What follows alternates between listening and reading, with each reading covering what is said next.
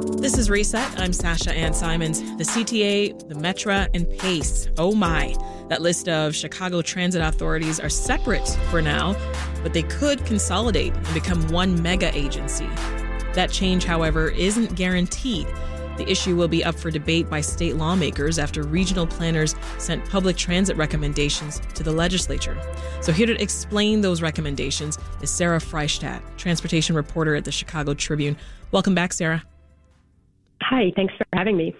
So, this idea here to consolidate, it's been floated before, right, Sarah?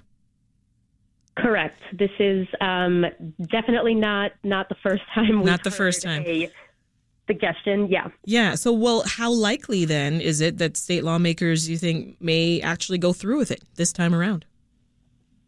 You know, I think um, whether it gains traction now is we're, we're going to kind of have to see. There's a lot of political considerations to take into account with consolidation. Um, certainly, you know, the transit agencies are kind of places where suburban and city leaders um, vie for influence. So consolidating all of the agencies into one, um, you know, would would definitely um, kind of upend some some longstanding norms. Yeah. But um, it's a it's a bold suggestion that that's one of many that that um, lawmakers could consider coming up. And so we're clear, Sarah. Why is this coming up again now? Yeah, so this is part of a um, a whole big set of recommendations that is going to lawmakers, um, basically about what the future of transit should look like. Um, you know, since the pandemic, um, transit ridership, transit fare revenue, all of that has kind of gone off a cliff. And um, you know, we know there's going to be some really big budget problems coming up in the in the next couple of years. So, um, so, so this kind of set of recommendations takes a look at what transit should look like, how it could be funded, um, how it could be overseen, um, you know, a whole a whole slew of ideas. Mm-hmm. These agencies, as we mentioned, they're separate right now, but talk to us about how they're each funded currently. Sure. So right now, um, you know, we have three transit agencies: um, CTA, Metra, Pace, and they are overseen by the the RTA. Um, right now, collectively, all of them, uh, I guess historically, they have had to generate 50% of their of their revenue, so half of their revenue themselves. Um, mostly that has come from fares. Um, a little bit comes from things like like ad revenue. Um, but they're really dependent historically. They've really been dependent on fares. Mm-hmm. Um, and of course, during the pandemic, when when ridership dropped off, that became uh, kind of a big problem. And under these, uh, the set of recommendations being proposed, the three groups they, they could remain separate, but with uh, a strengthening of the regional transit authority, right? Yeah, so there were like two ideas that were that were floated. One was to fully consolidate them into one agency. That's a that's a big a big bold plan. Um, right. But the other one was to to yes keep the keep the way they're currently set up and just kind of strengthen the oversight agency, which is which is the RTA. RTA. Uh, what do they mean by strengthening the RTA? Did they give any examples? Um, yeah, you know, basically, uh, right now it, it kind of deals largely with um, with money, and so just giving it um, a little bit more power, a little bit make, making it a little bit more of a of a parent organization. I, I guess see. I would say. So, walk us through some of the other possible recommendations from planners. Yeah, so you know, there's um, there's a bunch in here about um, about how to improve service on buses and trains. Um, like I said, how to how to fund it. So mm-hmm. one one kind of big idea is um, potentially to to expand the sales tax that could go to fund transit. That would be one to, to definitely keep an eye on. You know, when it comes to service, um, there's an idea to to integrate the fares between the three different transit agencies to make them work a little bit better together. um, and, you know, I think uh, another one that's come up has been this idea of putting transit ambassadors on uh, on public transit. Yeah. So just a, a visible staff presence. Yeah, I want to talk some more about all of those those things you just mentioned. So when it comes to, to funding, as you talked about, there are these two uh, proposals on the table with, with two price tags. So can you break down some of those costs? Yeah, so basically, um, there, this is a report that lays out a whole bunch of options, and then it and then it kind of broke those options down into two packages, right? So, um, one, they basically said if we want to totally revamp transit, um, and and here's our like whole wish list of ideas. Um, to get all of this done would take 1.5 billion dollars annually in just public funding, mm-hmm. plus additional money from the transit agencies themselves. Um, wow. The planners also put together a, a pared down package, um, which uh, they expect to cost one billion dollars annually. So, so both of these have pretty hefty price tags. Oh, for sure. Uh, where would this public funding come from? so, yeah, the one of the kind of key ideas is um, to expand the sales tax. So right now, there's already a sales tax that goes to fund transit. Um, but one of the bigger ideas in this report is is to expand the base of that tax so that it, it would also tax services um, as opposed to, to just goods. Um, that's one big idea. That's a, you know, that's going to be politically thorny to get done.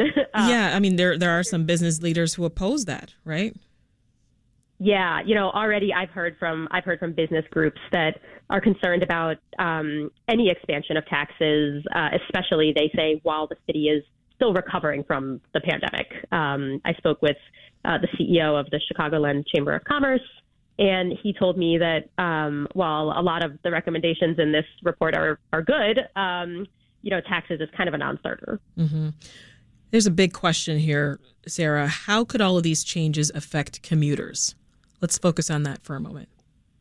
Yeah, so I think some of the the biggest um, changes, if if they are enacted, of course, right now these are recommendations, but right. if they if they come to pass, um, you know, some of the some of the service improvements um, or or ideas to address service um, really could affect the day to day for commuters. Um, you know, there are some ideas in here about improving the bus system. Uh, right now, we know it's slow and buses get stuck in traffic. Mm-hmm. um, uh, I did mention before that idea of of transit ambassadors. That would be a really visible, visible, tangible thing that commuters might see. For sure. You also mentioned earlier those uh, transit ambassadors. For for the person who isn't aware of what that means, talk about what that is and how it fits into the wider conversation around safety on public transit. Right. So, um, transit ambassadors are, it's an idea that has been tried in other places. Um, you know, Philadelphia has them, San Francisco has them. Um, and the idea is basically that you're just adding staff to public transit. Um, so there's just more people there. Um, and they can, you know, help riders who have questions, um, but also just really be an added visible presence to help um, both deter crime, right? The more people who are around, the the less likely um, you are to experience crime. But they can also help combat the perception of crime and, and just help make riders feel more safe. Yeah. Um, of course, uh, yeah, during the during the pandemic, crime became a, a pretty big concern on public transit, um, both reality and perception. So this would be one um, one attempt to combat that. You also mentioned having one fare system. That's come up as a recommendation, which sounds to me like it would make things easier for our commutes. Well, that's that's the goal. um, you know, basically, um, we we know right now um, there's a little bit of overlap between like Metra, Pace, and CTA mm-hmm. fares. Um, they all use the Ventra app, but um, and, and there's some other overlap, but you know, especially like with Metra, you, you still have to go out and buy a separate Metra ticket for the most part. Um, and you can't just use your CTA pass to, to swipe into Metra. So this uh, proposal would call for better coordination between those systems, um, coordinating the fares, the, the way you purchase fares, um, the type of payment method.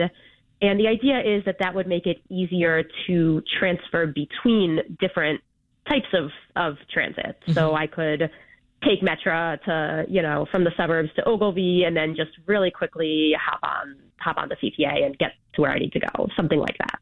Uh, let's back up just a bit, uh, Sarah. Tell us who's behind this report and, and who else got to weigh in. This report came from CMAP, which is a regional planning agency. Uh, basically, they were they were tasked by lawmakers with coming up with a set of recommendations because um, the, the region's three transit agencies are facing some pretty big budget problems in the coming years um, because of a whole bunch of, you know, pandemic trends. Um, so CMAP was tasked with coming up with this report. They got input from a variety of community groups, business groups, other planners, um, and then they sent it to uh, state lawmakers. And uh, the, the region's transit agencies, they're facing a combined budget hole of $730 million once the COVID relief runs out. So I'm curious how fast you think lawmakers will move on some of these recommendations and, and really work to figure this out. So there's a little bit of a of a time element uh, that lawmakers, you know, they have a little bit of a deadline to to take this up. Of course, how quickly they actually do take it up um, will depend a lot on on the political will. Another important question: Could we see fare increases if that budget hole isn't fixed? So that's the you know kind of doomsday scenario is if we don't fill this budget hole, um, fares go way up, service gets way cut, um, and it's uh, you know really really dramatic. Um, it is possible that even if even if there are some measures taken um, to address the budget hole, we could still see fare increases. Um, one of the recommendations is to to raise fares, um, kind of keep them in line with inflation. So mm. certainly that's definitely on the table. Yeah. Well, to that end, there is also talk about expanding programs for low income riders, right? So that they can uh, continue to have some reduced fares. Correct. So that that would be, you know, this idea of regularly raising fares if inflation would be paired with um, with reduced with, with expanded reduced fare programs. Um, things like like reduced or potentially free fares for youth um, or for you know people with lower incomes or um, people who need kind of ADA accessible services. Be interesting to see where they land. That is uh, Sarah Freishtat, transportation reporter with the Chicago Tribune, talking us through some public transit recommendations that have been made by regional planners. I know transit riders will definitely, like myself, be keeping an eye on this one for sure. Thank you, Sarah. Thank you.